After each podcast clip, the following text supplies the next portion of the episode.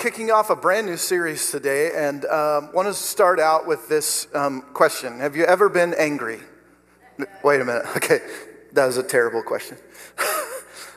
of course, you have been angry. You're a human person and you're here. You have been angry. Um, pr- probably a, a, better question um, to ask would, would be like this um, How many of you have been angry already this morning? Yeah. If you drove to church this morning, those of you sitting at home maybe had a little easier, um, but if you drove to church this morning, you had plenty of opportunities to be angry, right? Because you were not the only person on the road today. Uh, that is probably one of my biggest um, issues in uh, life is, is that car thing. I don't think I have road rage, right? Like I don't, I don't get out of control.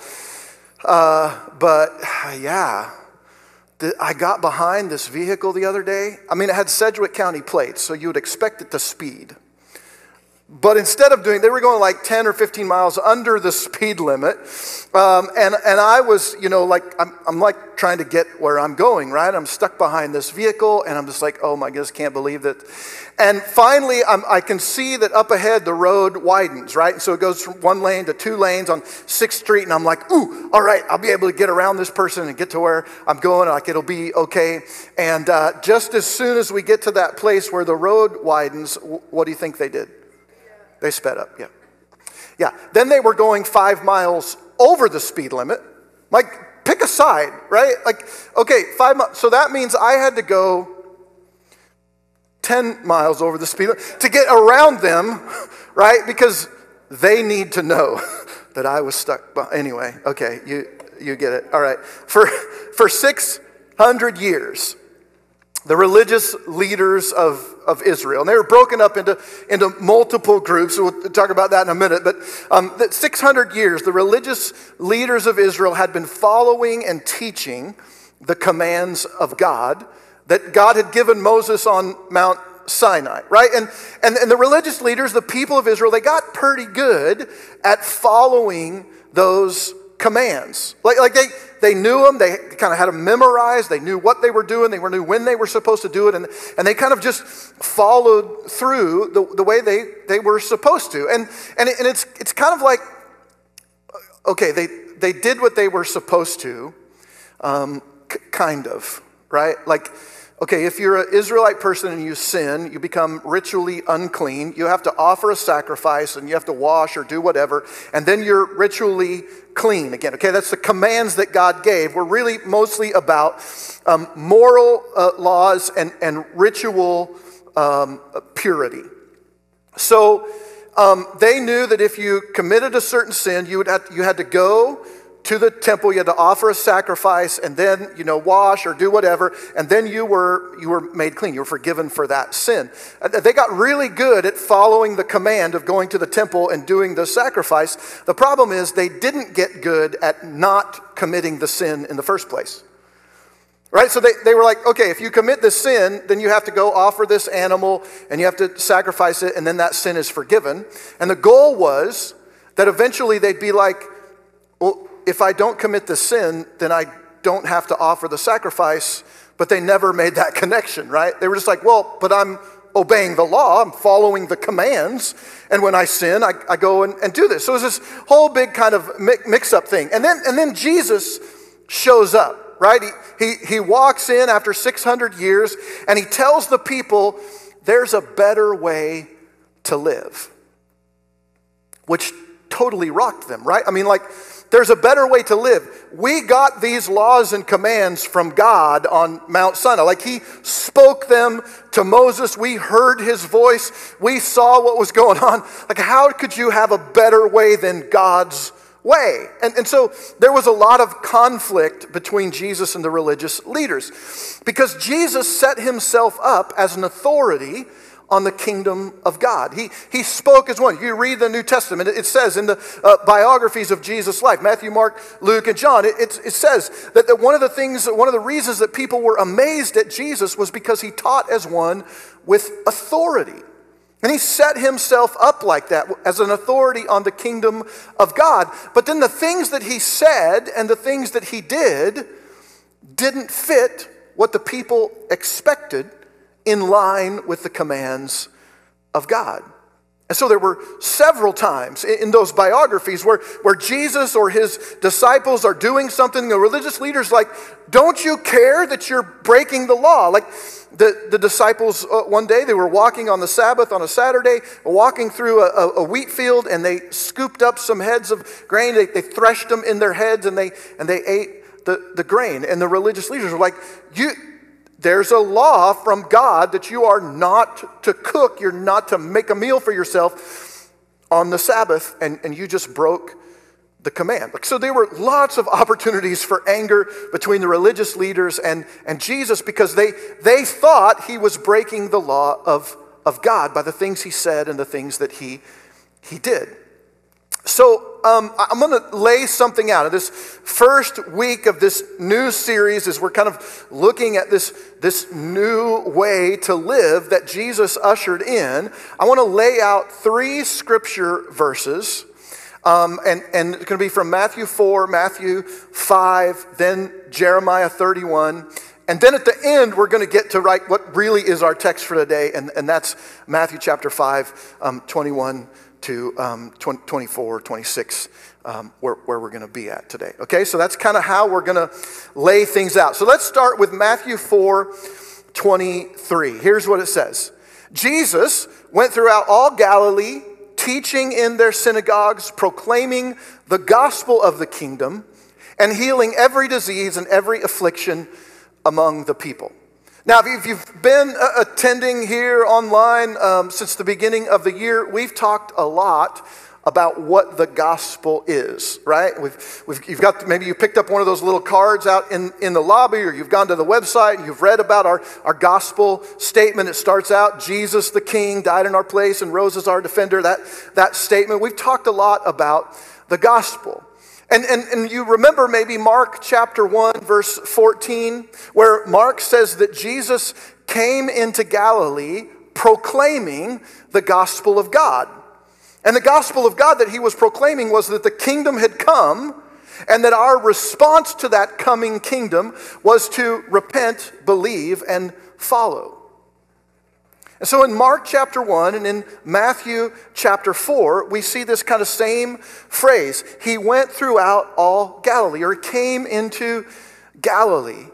Now, Galilee um, in that time period was kind of like uh, the other side of the tracks, right? You know what I mean? Like, like it was the, like if you, if you wanted to pick up a, um, you know, a substance that was not legal that that's where you would go, right? I mean, that was just the, the, the type of people that, that were there. Um, like it was just, it was full of like poor, the working class people. It was just the, the, the good Jews, the righteous Jews, or the self righteous Jews, um, the, the, the, religious elite, right? They, they didn't enjoy hanging out in, in Galilee. In fact, Nazareth was a town in, in Galilee, and they had this saying Can anything good come out of Nazareth?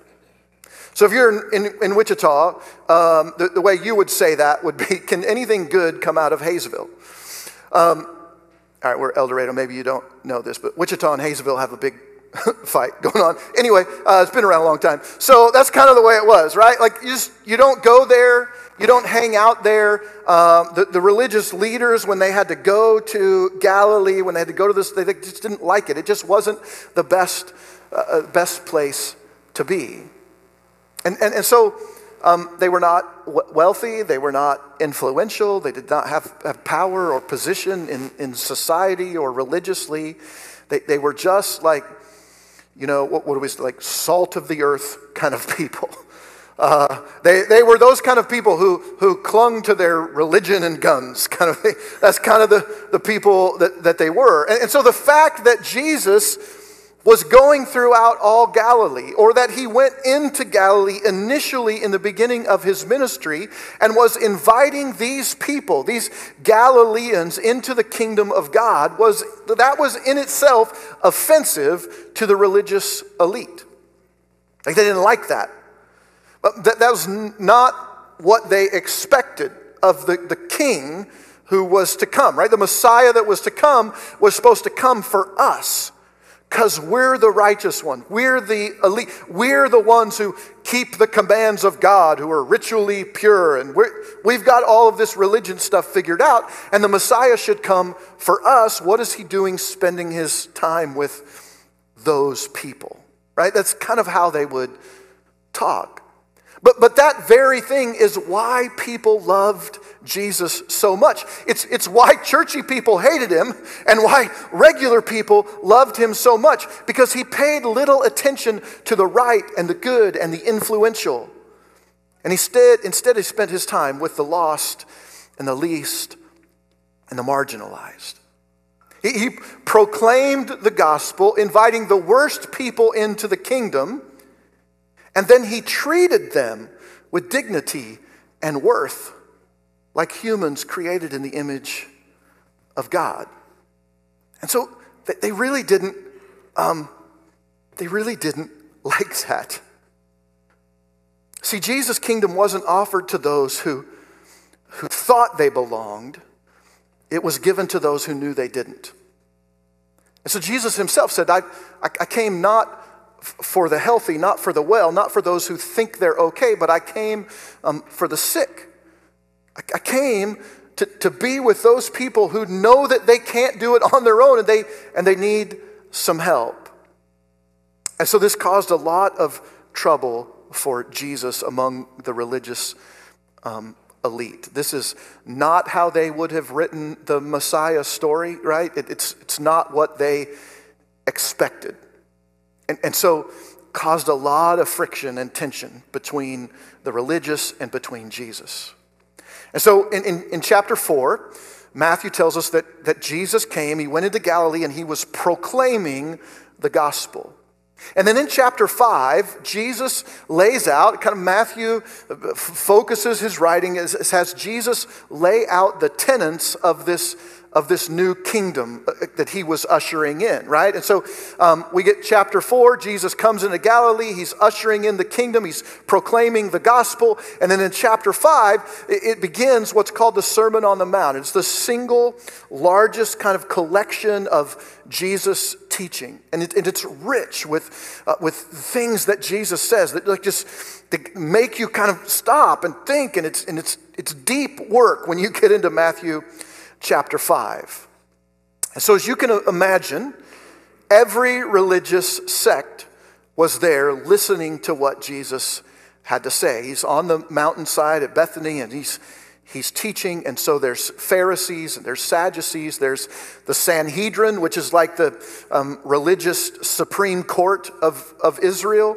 Um, uh, there's the scribes who were the guys who like really knew that like they were the legal secretary kind of things. They kept all the notes and all that kind of stuff. And then and then there were probably the Herodians were, were probably there. The Herodians were like not particularly religious people. They, they really kind of um, were, were groupies or lackeys of Herod, who was the king of Israel, but he's the king that Rome had set up, so he was a fake king. He wasn't in the line of, of David. The Jews didn't recognize him as king, but there were people there who followed him and kind of, kind of worshiped him. They were listening to what Jesus had to say because, in their mind, he was saying such ridiculous and scandalous things. Like things like, Woe to you, Pharisees and scribes. You, you clean the outside of the cup and you make it look really good, but the inside of the cup is, is, is filthy. Those people like hated Jesus because of what he taught and the way that he taught it. He didn't just tell people to be clean and fed and clothed and, and free. That's how the religious leaders taught the Old Testament of, of God. In, instead, Jesus cleaned them and fed them and clothed them and set them free.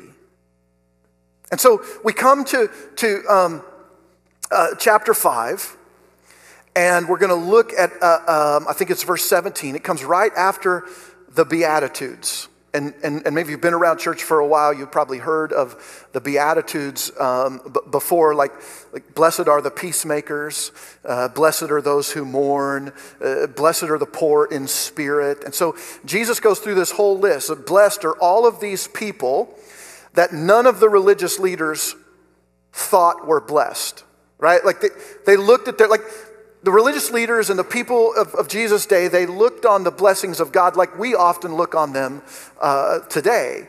Um, and, and they go, okay, if, if you are blessed by God, that means you have a good job, you have a good family, you have a good car, you have a good house, you have good, right? Like you got money in the bank, and that is the visible signs of God's blessing in, in your life. And that's how the Jews looked at this. And so Jesus was going, no, look, blessed are the, the poor and the meek and the, and the disregarded and the marginal, the, the least.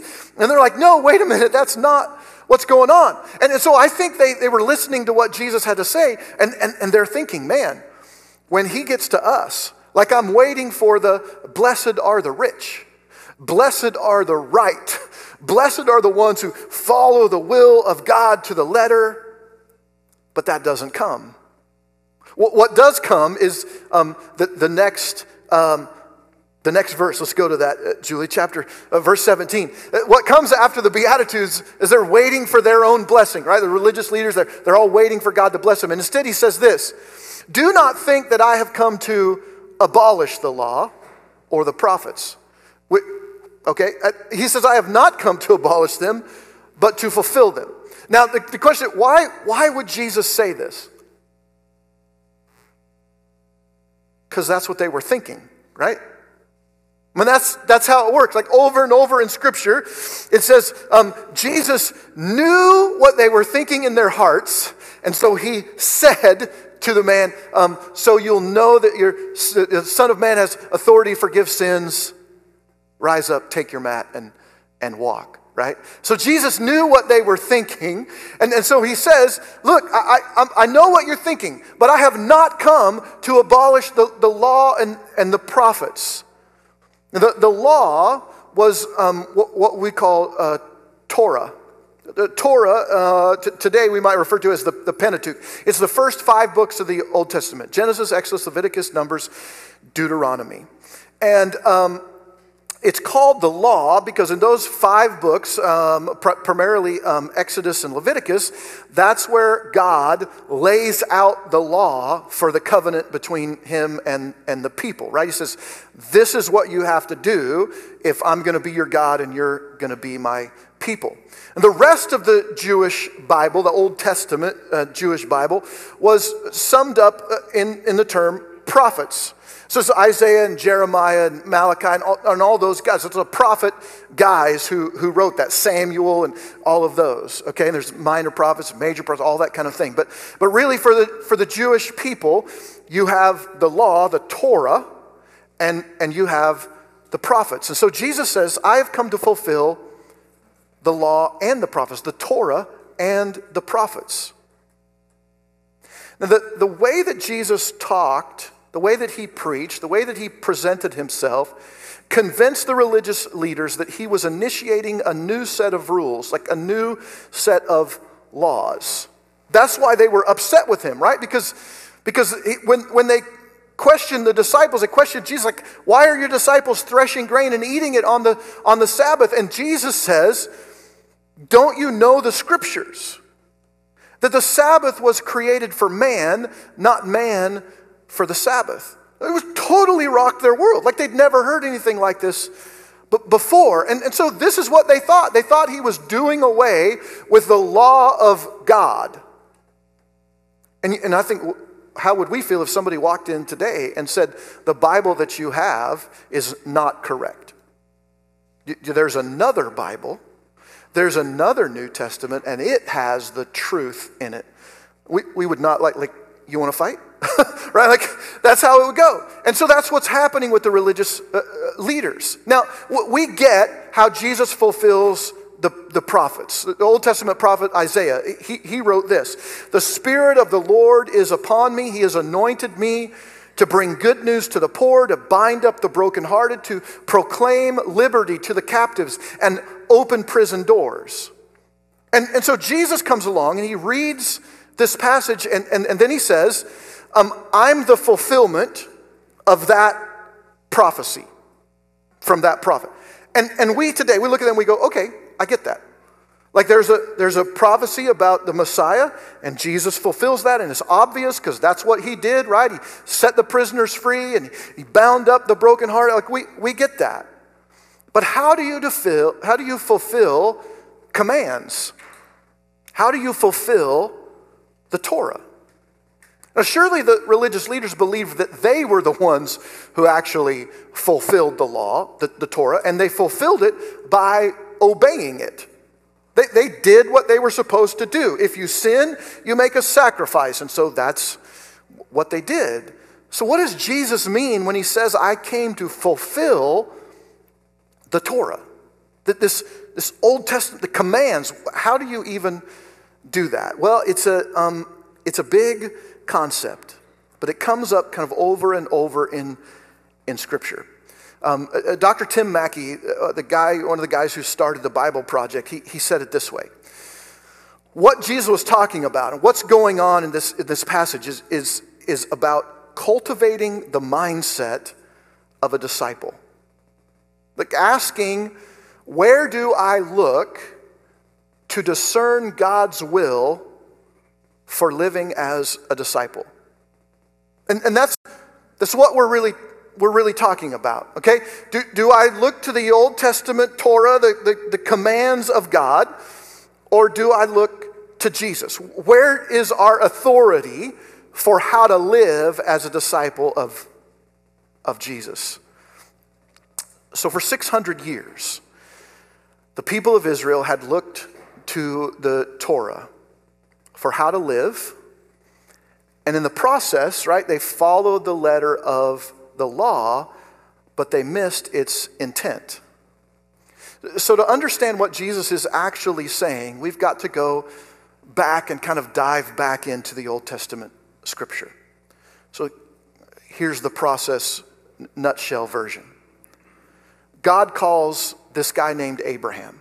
And we don't know anything about him other than he's like the, I think it's great great grandson of, of Noah, great great great grandson. I don't know. It's one of those greats, pretty close to, to Noah. In fact, Abraham was born just um, not, not very many, 30, 40 years, something like that, after Noah dies.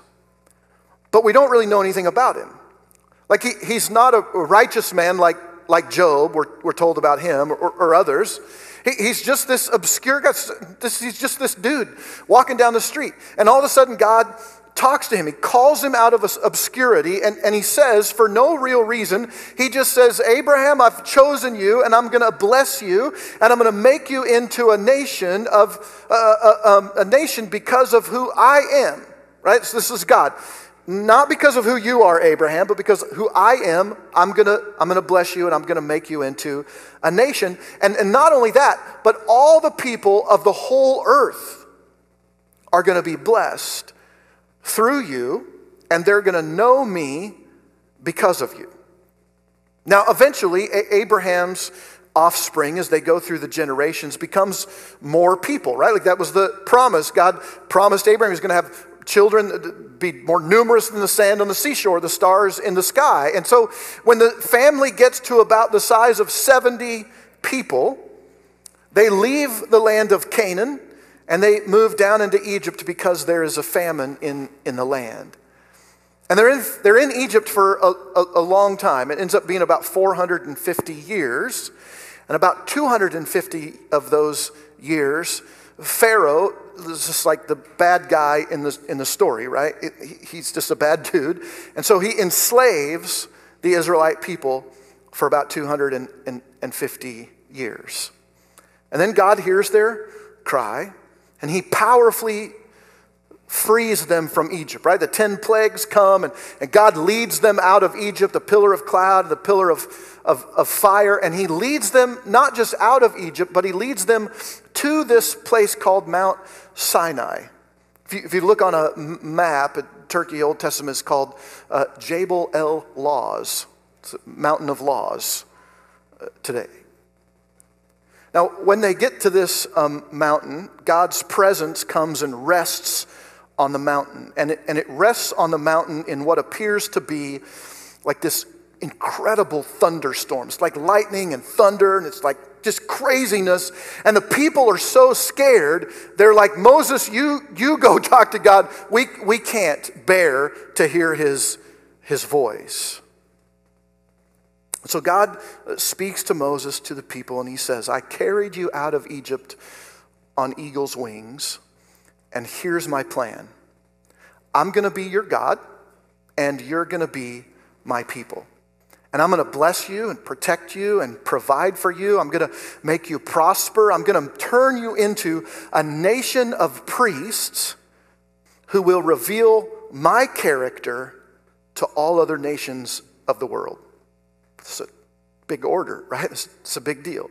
And he says, and I'm going to do this, all of these things I'm going to do as long as you agree to the terms of this covenant. The covenant is just a, a relationship, right? It says this a relationship that I'm initiating between us. And the terms of that covenant are the commands. And, and so we know that story, right?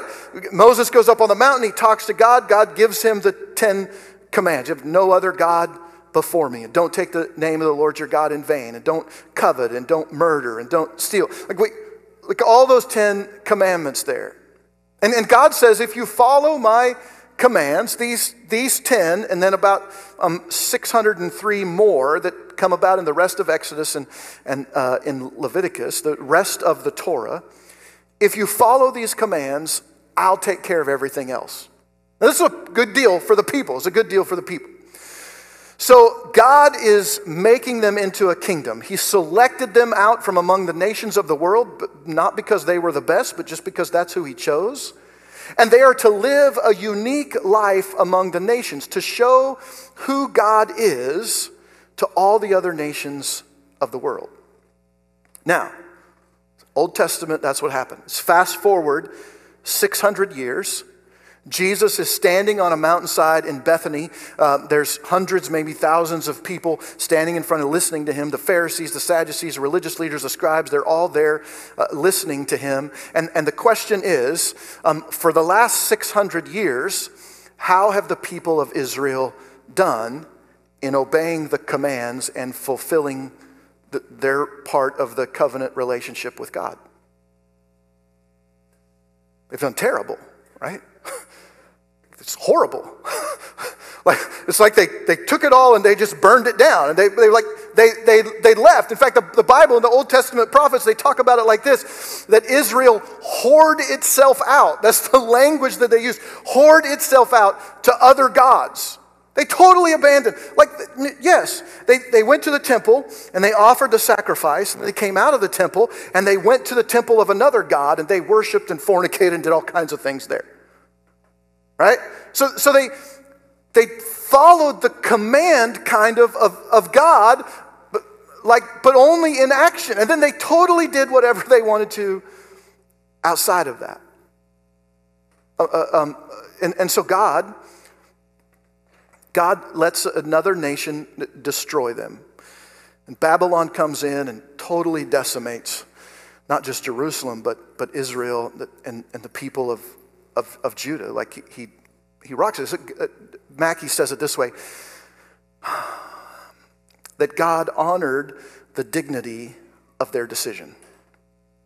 I like that. Their decision was to not worship God alone and to follow after other gods and to worship the way that the people in the nation before them worshiped. And, and so God said, okay, if that's what you want to do, I'm going to honor that and, and like, here's what happens Babylon comes and conquers them and destroys it and tears the temple down and enslaves the people and they takes them away. Like, this is, this is Egypt, right? It's being played all over again, except this time it was Israel's choice. Like, it was their sin, their decision to lead, this, uh, uh, to, lead to this. So let's go back to Jeremiah, where we were uh, last week, in just a couple chapters um, later than that. Jeremiah is a prophet to Israel while the people are in exile in, in Babylon. And, and here's what Jeremiah says Behold, the days are, are coming. So it's in the future sometime, declares the Lord. And I'm going to make a new covenant with the house of Israel and the house of Judah. It will not be like the old covenant that I made with their fathers on the day when I took them by the hand to bring them out of the land of Egypt. No, uh, uh my covenant that, that they broke, right? He's just reminding them, by the way, you blew it, like not me, right? This was your fault. Though I was a husband to them, like I, I cared for them and I loved them and I provided and I protected and I, and I blessed, but, but they whored themselves out to, to other gods. That's um, what, he's, what he's saying here. So God tells them, You broke the covenant because of your sin. However, there will come a day when I will make a new covenant with you. And it's not going to be like the old covenant we made at Sinai because you have proven that you're incapable of keeping that, that covenant.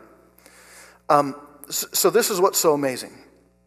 At the lowest point of Jewish history, they had a husband who loved them and protected and provided them, but they left him and chased after other gods.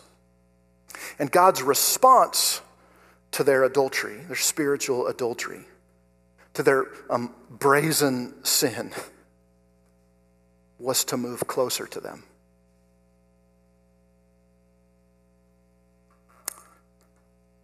He says, All right, you can't keep this covenant.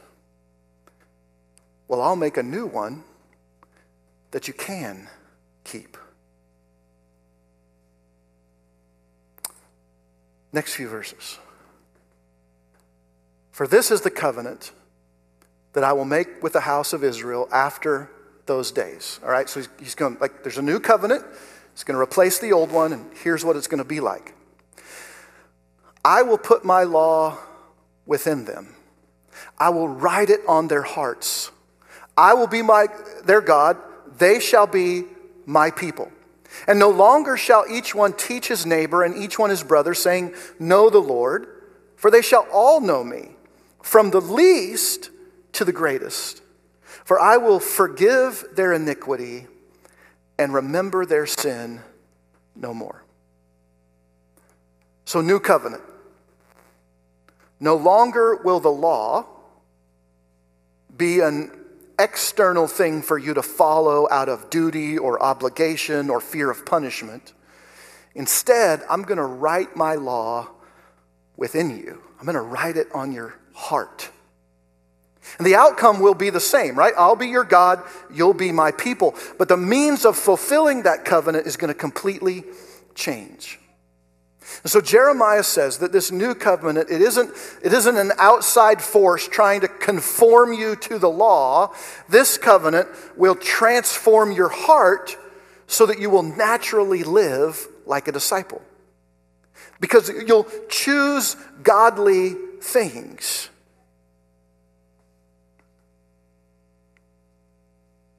Not because of fear, but because you've been forgiven. Right? It's just totally different thing.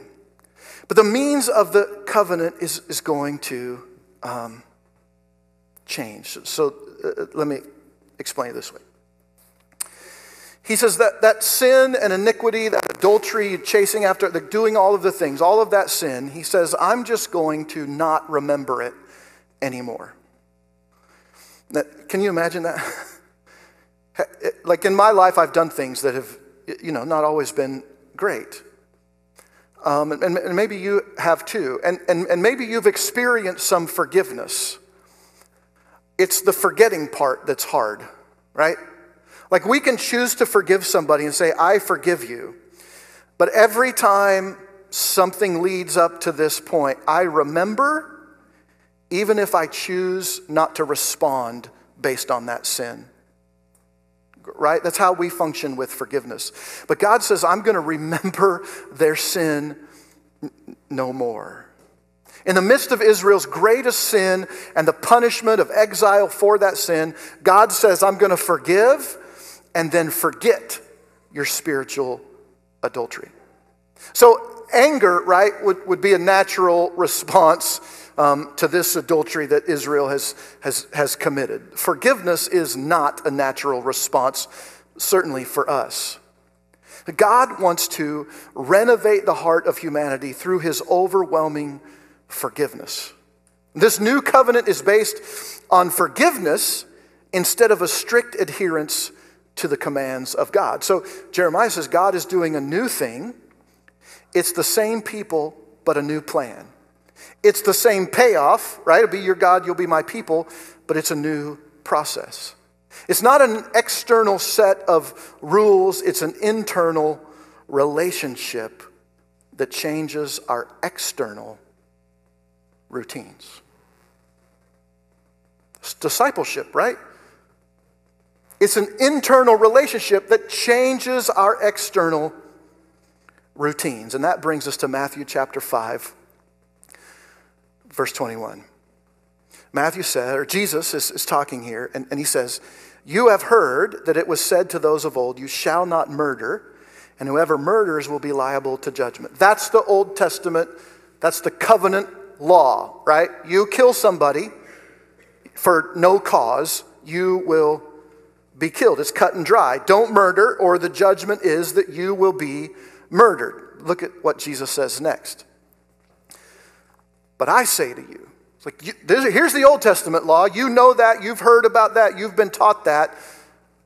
I'm going to tell you something new. I tell you that everyone who is angry with his brother, the, the, the Greek word there is brother or sister, it's a, a fellow believer, like neighbor, like people you have a relationship with. Um, anyone who's angry with his brother will be liable to judgment. Whoever insults his brother will be liable to the council. And whoever says, you fool, will be liable to the hell of, of fire. Now, I want you to know those three those three things, see, those three judgments, they're, they're not separate, right? This is basically referring to the same thing. Those are all synonymous. The Sanhedrin, God, I mean, it's all um, wrapped in together. So don't get too caught up in, in, in all of that. The, the, the point is, the, the big thing is, we, we go, um, whoever is angry with his brother is liable to judgment. Oh, crap. Because some of us just admitted we've been angry already this morning, church day. That's not supposed to happen. And so we're going to be held to judgment. Like, what is going on? Jeremiah um, uh, uh, says, because I, I, don't, I don't know if you caught it in, in, that, in that thing, but Jeremiah says that the new covenant will not be a law on paper, but it'll be a way of living written on the heart. See, murder is a physical act carried out against another person, but murder reveals an attitude of the heart pride, contempt, or anger. And the only way you get to the point of murder is if you have given anger and hate and malice or bigotry free reign in your heart. The religious leaders of Jesus' day thought that if you didn't murder, you weren't guilty. as long as you didn't pick up the knife or the stone or whatever it is and kill them, you're good. But Jesus goes deeper and he addresses the root issue of the problem of murder. And he says, when we degrade humanity, the humanity of another person made in God's image by what we say or what we do, we're erasing their humanity. And so we murder in our hearts long before we murder with our hands. And that's what Jesus wants to address. He fulfills the Torah by helping us understand the fuller meaning. See, being a disciple is not just about being right with God through Jesus. For you and I, it's not just about being right. Easton talked about in the communion. It's not just about being right with God through Jesus. It's about being right with others because of Jesus. But because, in fact, look, look at the issue of forgiveness in Scripture. Because we have been forgiven, we then should forgive. And because God has shown us mercy for our sin, we should show mercy to others when they sin against us. In fact, Scripture goes on to say, um, with the measure you use, it will be measured to you. And so Jesus says, look, if you refuse to show mercy and forgiveness to other people, why would you come and expect mercy and forgiveness from me? For most of us, murder is not a, problem. We've never thought about taking the life uh, of another person, even when they do something like do something bad, like cut us off in traffic. We've never thought, I'm just going to kill them. For most of us. But we have all been angry. Haven't all been mad about somebody else because they did something. And, and, and typically, what we're, we're, like we're mad at a person, but really probably we're more angry about something else. We're taking out on them. And so it's unjust anger. We respond from a place of pride when we act as the judge and jury on the road and we speed around somebody and we give them our um, one finger verdict of their behavior. We show contempt for those different from us by calling them derogatory names based on the way they look or their skin color or developmental challenge. We let anger win when we fly off the handle for something that really wasn't that bad. Let me go back to Tim Mackie. He said Jesus didn't abolish the command not to murder he brought it to a new degree of fulfillment.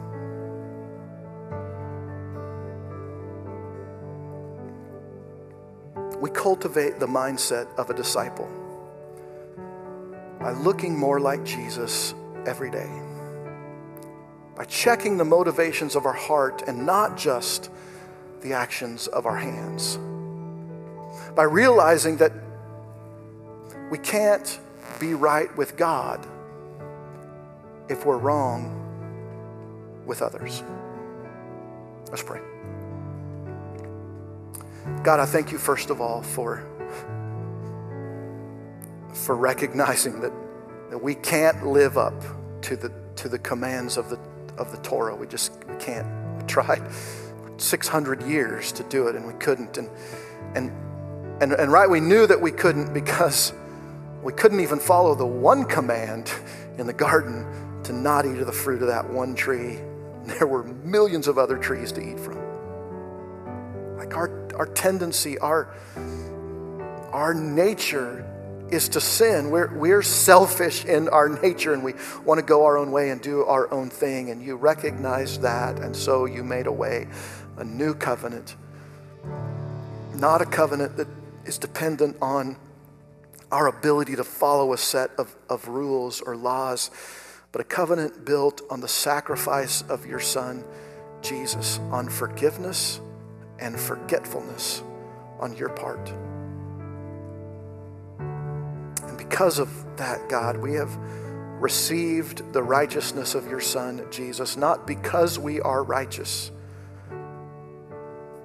but because we believe.